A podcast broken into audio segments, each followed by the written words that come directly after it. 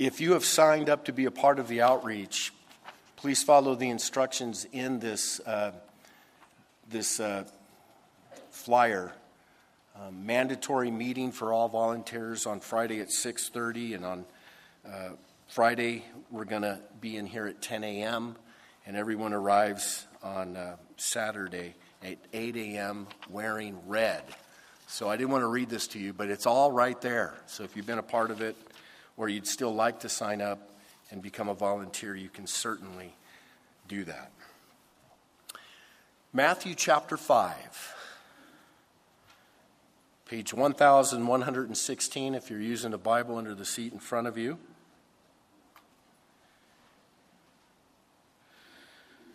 two little verses this morning, verses 31 through 32, but two very controversial verses.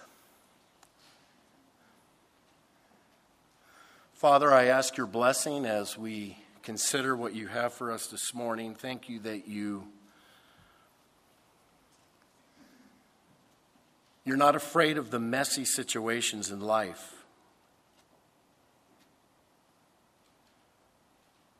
Lord, I'm so grateful that you speak truth about these things. I pray, Lord, that you would speak to each one of us and convict if need be and comfort if need be. Bless this time in Jesus' name. Amen. So, powerful words from Jesus himself to us this morning concerning marriage, divorce, and remarriage. Look what Jesus says in verse 31. He says, Furthermore, it has been said, Whoever divorces his wife, let him give her a certificate of divorce. But I say to you, that whoever divorces his wife for any reason except sexual immorality causes her to commit adultery, and whoever marries a woman who is divorced commits adultery. Wow. Jesus wasn't one to hide from controversy, was he? You know, there are some subjects that preachers tend to shy away from because they're too awkward, they make people too uncomfortable. Not Jesus. Jesus spoke very plainly about controversial things, and we've already seen that here in the Sermon on the Mount. Jesus said it's possible to commit the sin of murder in your heart with a sinful anger and hatred and bitterness towards someone, or it's possible to commit the sin of adultery in your heart by lusting for someone in your heart. And now, here Jesus speaks of divorce, marriage, remarriage, very controversial topics in those days, and still very, very controversial in our day, including in the church. Somebody said to me the other day, Boy, you've been tackling some difficult issues on Sunday morning, haven't you? Yeah, that's sort of what you get when you study a sermon from Jesus. And I'm glad he speaks truth. So, what is Jesus saying about marriage and divorce? Well, first understand that when Jesus first spoke these words, the whole establishment of marriage was being ripped apart. Marriage had become something that was trivialized, divorce was rampant. In the Greek culture, marriage had been completely stripped of its sacredness. People were being divorced whenever, at any cause or reason. Women were seen as objects. The Greek men would marry and divorce. Many of the women would remember years in their lives by what husband they had during that time. One Greek philosopher speaking for Many males in his day said, We have mistresses for the sake of pleasure, we have concubines for the sake of daily cohabitation, and we have wives for the purpose of having children legitimately and having a faithful guardian for all of our household affairs. The Roman culture started off with a very high standard when it came to marriage, but the Grecian culture impacted the Romans. And in the days of Jesus, the Romans were exactly the same way. And in the days of Jesus, the Jewish people were becoming more lax concerning marriage and divorce. In the days of Jesus, there was a huge debate over what Moses meant in the law of Moses. In fact, Jesus is speaking of that in verse 31. He says, Furthermore, it has been said, whoever divorces his wife, let him give her a certificate of divorce. There was a big debate over that, and I'd like to just sort of put up the actual law and what the debate was in those days. The law said when a man takes a wife, marries her, and it happens that she finds no favor in his eyes because he's found some uncleanness in her and writes her a certificate of divorce, puts it in her hand, and sends her out of the house. So the debate was what makes a wife unclean in a marriage? What gives a husband the right to divorce? What's finding some uncleanness in her? Well, that was a big debate. And one rabbinical school of thought came from this famous conservative rabbi. His name was Shammai. And his interpretation of uncleanness was sexual immorality, adultery. The only exception for divorce. Then there was another rabbinical school of thought, famous liberal rabbi by the name of Hillel.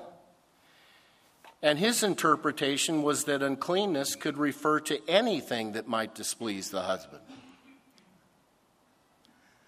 So if she burnt his toast in the morning, that could be considered uncleanness. If she was caught walking around with her hair down, that was uncleanness if she spoke to men in the streets, that could be uncleanness. If she spoke in a disrespectful way of his parents, that could be uncleanness. Now, think about that, ladies. One wrong word about your mother in law could send you packing, right? Rabbi Akiba, who was of the school of thought, went even further and saying that the phrase becomes displeasing to him meant that a man could divorce his wife if he found a woman who was more beautiful.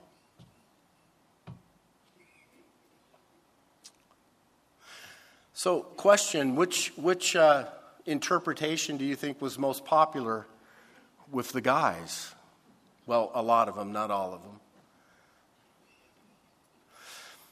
Based on that interpretation, Many marriages were resulting in divorce for the most trivial of reasons. So, against that background, understand when Jesus spoke these words, the very structure of marriage and family life was collapsing.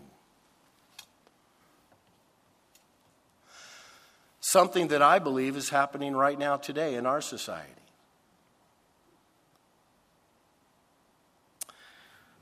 The United States has the sixth highest divorce rate in the world. 50% of all marriages in the United States end in divorce or separation. Break that down a little. 41% of all first marriages end in divorce. 60% of second marriages end in divorce. 73% of third marriages end in divorce. So the more you try,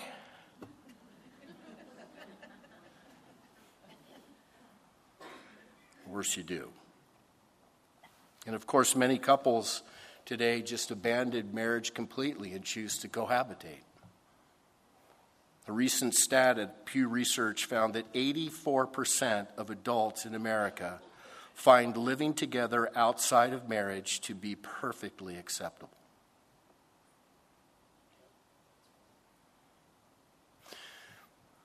Let's face it, let's just be honest. Nobody really takes marriage seriously anymore. Not in this culture.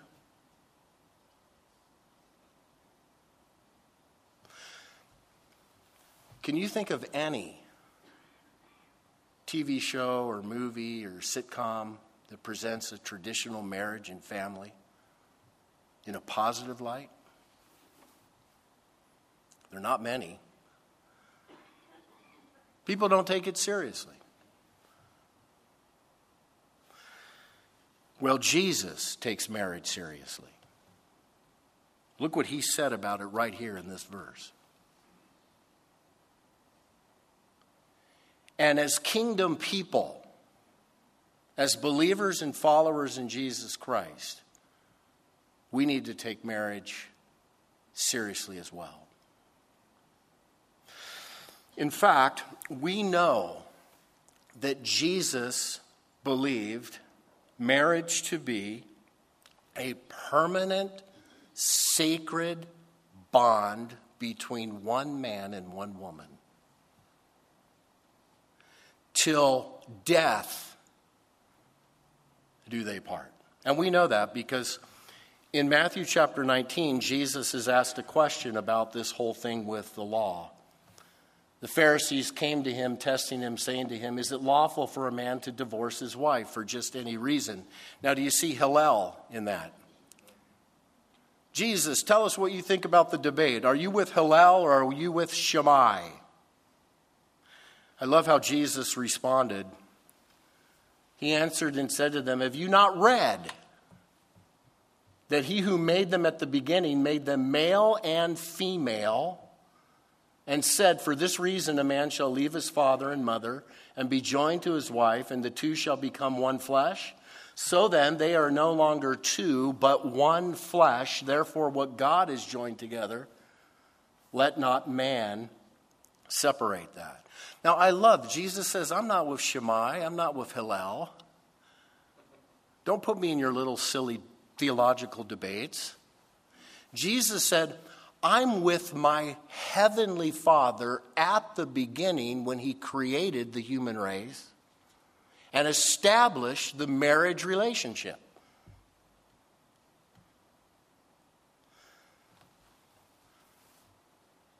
I'm with what the Father says about marriage. And you know, God is the one that came up with marriage, he gets to define it. Don't you think?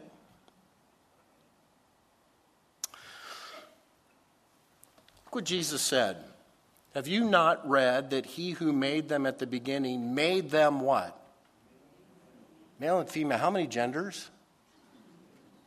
Can you guys count? One, two. In the eyes of God, there are two genders, and I would argue that you could see that as well biologically.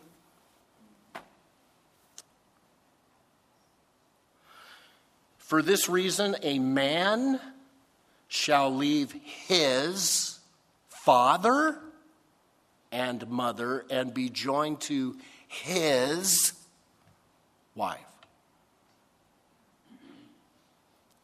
In the eyes of God, the only legitimate marriage is a lifelong marital bond between one man and one woman. Now, I know that we live in a society that's redefining marriage, and, you know, there's a new gender being invented every day. But let's just be clear and honest with what the scripture says, with what Christ said with what was established in the beginning. And I don't know, you can call me crazy, but I, I like the idea that he came up with. I like a man and a woman, a grandfather and a grandmother, a husband and a wife, a mom and a dad, a son and a daughter, a grandson and a granddaughter. I think that's a pretty cool idea. Do you realize that that right there is the foundational building block of society? God built everything on that family unit.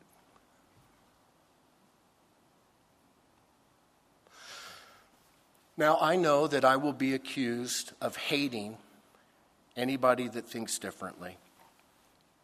The church will be accused of that. The Bible's a hate speech book or whatever. Listen, we don't hate anyone, but that doesn't mean we need to celebrate, affirm, and demand things that go directly against the Word of God. And by the way, people are free to choose whatever they want to choose. God's been letting people choose whatever they want since the Garden of Eden. He created us with free will. But the biblical, what God wants, is marriage and family like He is defined. And please notice how important a marriage relationship is. If you're married here this morning, the it's the most important relationship in your life. In God's view, for this reason, a man shall leave his father and mother and be joined to his wife, and the two shall become one flesh. So then, they are no longer two, but one flesh. The marriage relationship is more important than any other relationship. It's more important than a relationship that you would have with your parents or with your children or with friends. The marriage relationship is the most special relationship. In a marriage relationship, two become one. The husband and wife fit together perfectly, physically, sexually, emotionally, mentally, spiritually. And in the eyes of God, those two become one. Do you understand how important marriage is? Do you understand the miracle of what takes place in a marriage?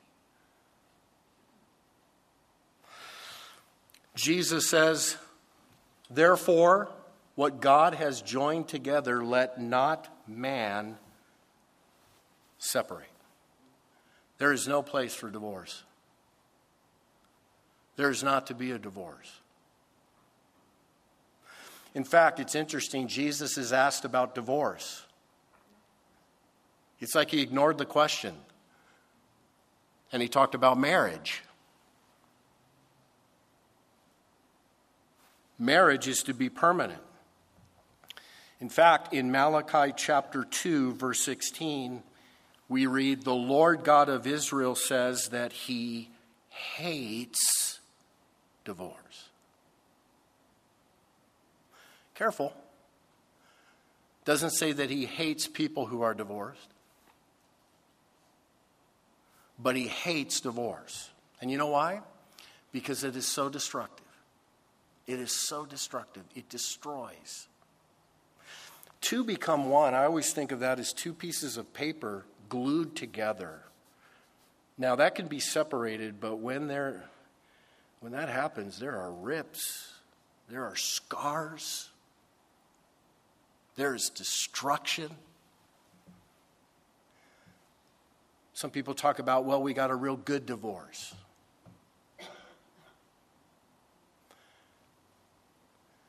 Even what you might call a good divorce has a terrible impact on kids. Terrible. Every one of us in this room has probably been touched by divorce in some way. My brother went through a, a very difficult divorce, and he's still, there's still issues. Divorce is ugly. Divorce is, it hurts. Many, many people that I know who have been through divorce have come and said to me, Terry, I completely understand why God says in His Word that He hates divorce. Because it is devastating. When Kim and I were in premaritals, we were given this wonderful word of advice never even utter the D word. Don't even bring that up. Your marriage relationship is to be permanent, it's a lifelong commitment. You know, I, I do a lot of wedding ceremonies, and I take couples through their vows. I take you to heaven to hold from this day forth. Till death do you part. I'm always tempted at that part to exaggerate that till death. death, death, death. Let it echo. But I don't. I think that would be tacky.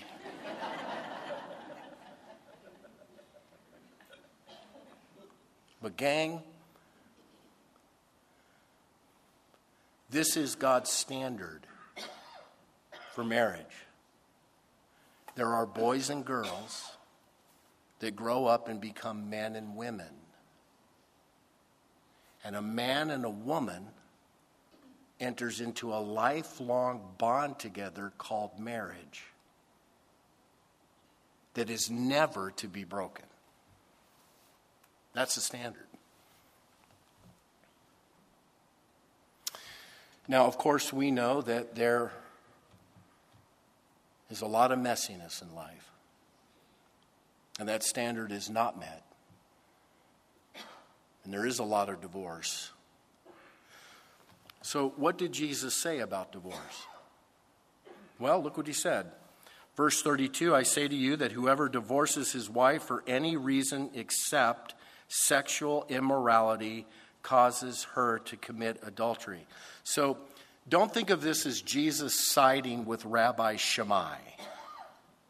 Think of this as Jesus confirming that Rabbi Shammai had the right interpretation. The only reason that a marriage can end in divorce among Christians, I'll add, would be because of adultery, because of sexual immorality.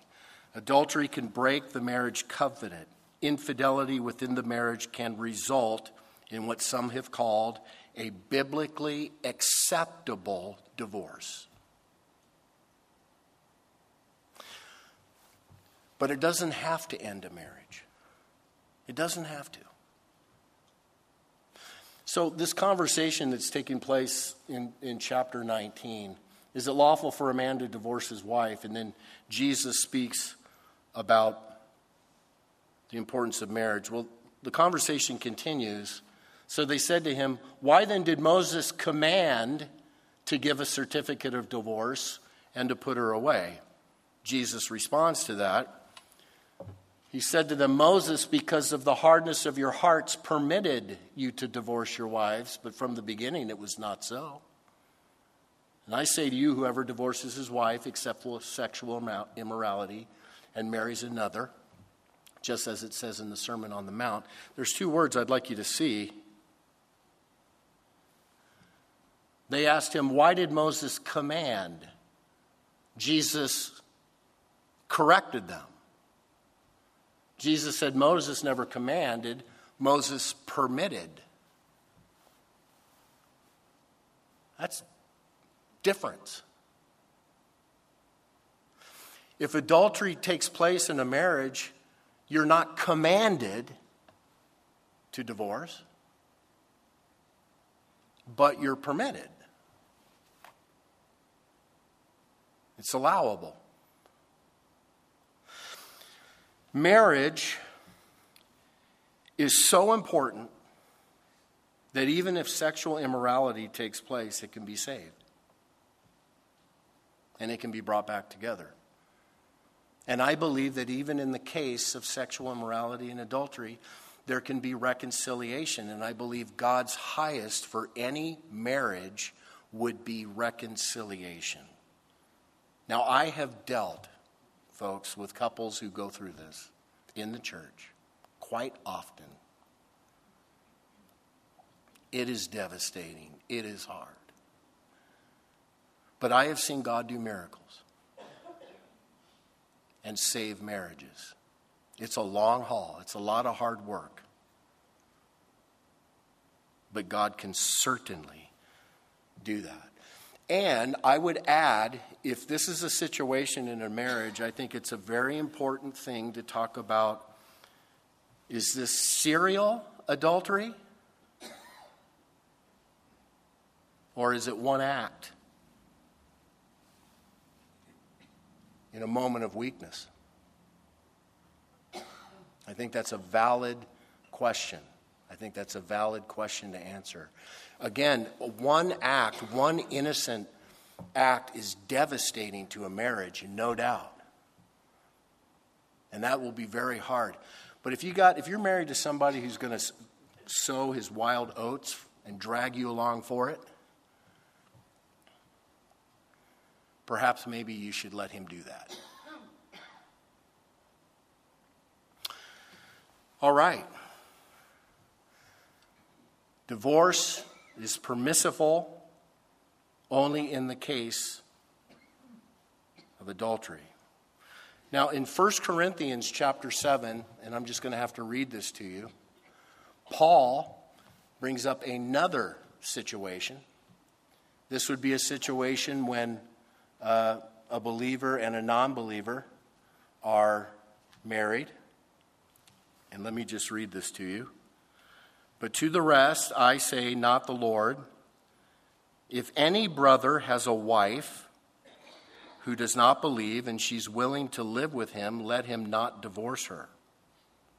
And a woman who has a husband who does not believe, if he is willing to live with her, let her not divorce him. For the unbelieving husband is sanctified by the wife, and the unbelieving wife is sanctified by the husband. Otherwise, your children would be unclean, but now they are holy. So stay with me. If you have a marriage between a Christian and a non Christian, so let's say maybe you got married when you were unbelievers, but one of you got saved later on. Now you have a Christian and a non Christian. You are to stay together. If the non believer wants to stay with you, that marriage is to stay together. The Christian wife or the Christian husband should be fully on board with it.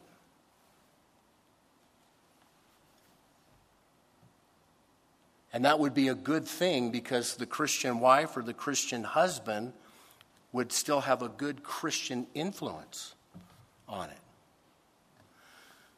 But look at verse 15. But if the unbeliever departs, let him depart. A brother or a sister is not under bondage in such cases, but God has called us to peace. So follow this. If you're in a marriage where one's Christian, one's non Christian, you're supposed to stay together unless the unbeliever departs. Let them depart. A divorce in that situation would be allowable according to Scripture. Now, a lot of people believe that that specifically refers to abandonment in the family the non believing husband abandons the family. I and others take this to mean any type of destructive behavior in a marriage is departing the marriage. Big time destructive behavior. For instance, if a husband physically abuses his wife and children, beats them up. And it's a consistent thing, even if it's not, even if it's a one time thing. There's a man departing his marriage. Showing that he will not live in a marriage the way that he should. Or, let's say a Christian wife, let's pick on the wife this time, okay? Or a non believing wife has a drug problem. She's bombed all the time, bringing such destruction to the family. That woman has departed the marriage. And I believe in cases like that, there has to be an immediate separation. Immediate. And that the person who is having those issues needs to be helped. And every effort should make, be made to, to help that person change. But if that person doesn't change, they've departed, let them depart. I believe a divorce would be allowable. Now, there have been times where I've dealt with Christian marriages where both husband and wife claim to be Christian, and this kind of garbage is happening. Where some guy claims to be a Christian, but he's beating up his wife and kids. Does that sound like a Christian? Or some lady claims to be a Christian, but she's bombed on drugs all day long and destroying the family financially and everything. Does that sound like a Christian? I believe in a case like that, there must be immediate separation. And the church should get involved, and there should be counseling, and there should be some kind of an effort to help that person. But the Bible also teaches that if somebody won't repent, though they claim to be Christian, they can be treated just like a non believer. In which case, I believe 1 Corinthians chapter 7 would apply. So, in my view of Scripture, and uh, marriage is absolutely sacred, but in the case of adultery, and I would call for serial adultery, of physical abuse, a destructive behavior, except for that, everything in a marriage should be strived to keep together. And Jesus says something very obvious here, very strong. I say to you, whoever divorces his wife for any reason except sexual immorality causes her to commit adultery. And whoever marries a woman who's divorced commits adultery. So if you get divorced for any reason other than the ones we've talked about, whoa.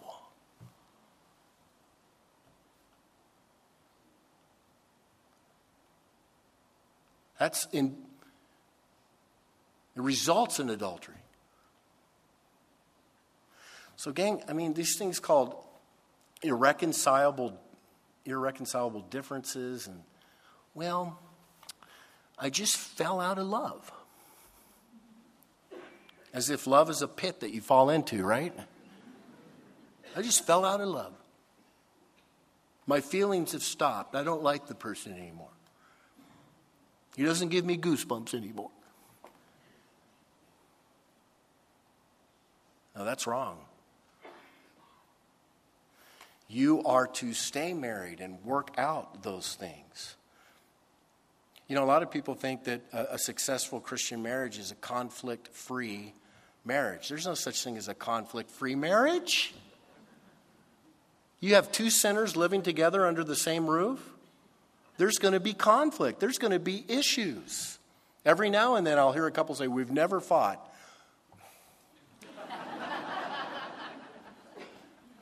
Then one of you has never truly spoken their mind. now, you're to do everything you can possibly do to save your marriage, to work on your marriage.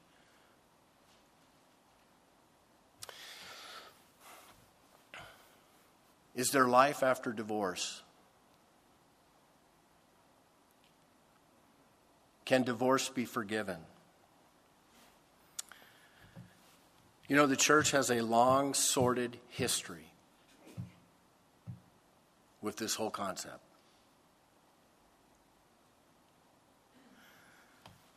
There have been many in the church that see divorced people in a very shameful way with the stigma attached to them. I mean, some churches say if you've ever been divorced, then you can never remarry again. Some churches have said if you've ever been divorced, then you could never serve as a leader or a pastor. I mean, a lot of divorced people are treated as the second rate Christians. They're shamed. Many of you who have been divorced, I know you feel that way. And then a lot of the times, the discussion around div- divorce with, with Christians, it becomes so complex as, as everything tries to get put together. When I went through a, a, a marriage counseling class, man, when we were dealing with this issue, it was like one of these big flow charts that was more complicated than when I was a double E, an engineer working on circuits. You know, when they were divorced, were both partners Christians? If so, go this way. Then go through. Was it a mixed marriage? Well, so oh, go this way. Were they non believers? If so, go this way. And I know a lot of people are, are, are, are meaning well and wanting to do exactly what God has called. But I believe that divorce is forgivable. I believe there's only one unforgivable sin. And I believe the one unforgivable sin is blasphemy of the Holy Spirit, which is rejecting what Christ has done for you at the cross. If you were divorced before you became a Christian? I think there's a brand new start when you give your life to Christ. If you were divorced in a biblical way, whether you were married to a non believer or believer and you were the believer, the non believer, or you were part of a Christian marriage, there's, there's forgiveness. You, you get to move on. If you're a Christian and you were divorced in a non biblical way, there are consequences for that. And there should absolutely be an extended period of time where you would be healed. Well, you would be restored. Would you would demonstrate that if you got married again that you can do marriage right? I do believe that there can be forgiveness and restoration. I believe that Jesus can do amazing things. I'm always reminded of that story in John chapter 4 where Jesus went out of his way to meet that Samaritan woman at the well.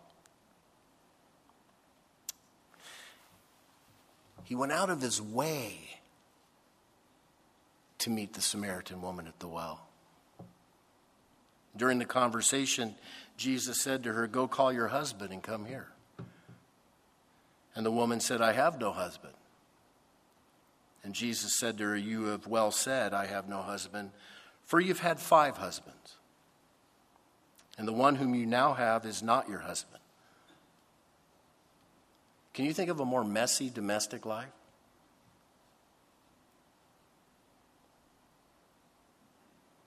Jesus went out of his way to meet that woman, heal her, give her hope. And Jesus will meet us in our mess. Wherever you might be in life, turn your heart over to Christ Jesus and start to do things right now. Start afresh now. Come to Christ now. Repent if you need to. God can and will restore, but if you're going to play games, and God knows who's playing games, there's going to be destruction in your life. If you're single, if you're dating,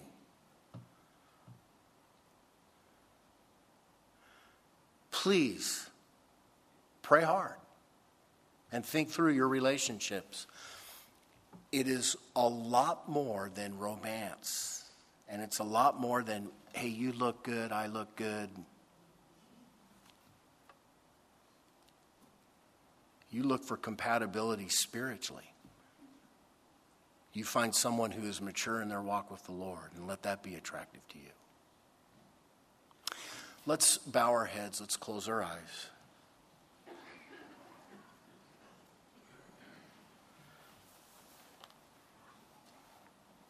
Lord, thank you for meeting us. Thank you for telling us the truth.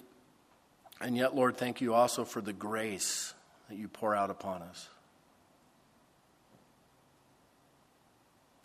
And Lord, that there can be absolute healing and restoration and brand new starts.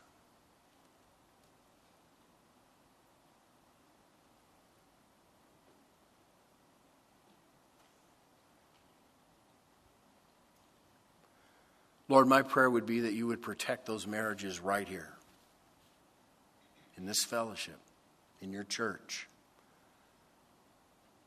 Protect these marriages.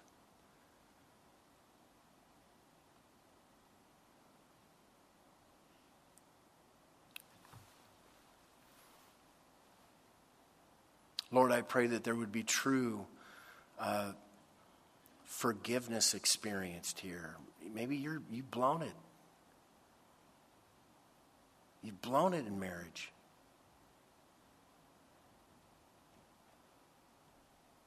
Maybe you felt like that stigmatized Christian, that second rate Christian. Let, let God heal you. Now, you do things right, and you ask for the power of the Holy Spirit to help you continue to do things right. But let there be healing.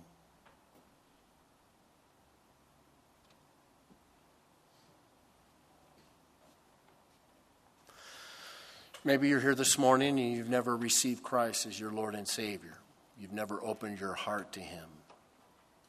You're not a Christian. You're not a born again Christian.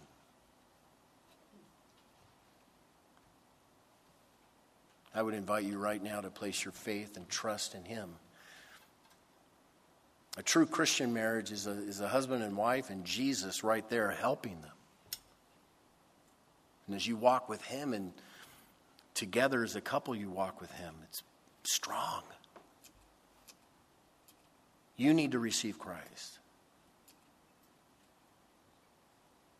If you haven't done so, then I invite you to pray this prayer with me. Lord Jesus, be my Savior. Give me a brand new start. Thank you for dying on the cross for my sins. Thank you for paying the price for my sins.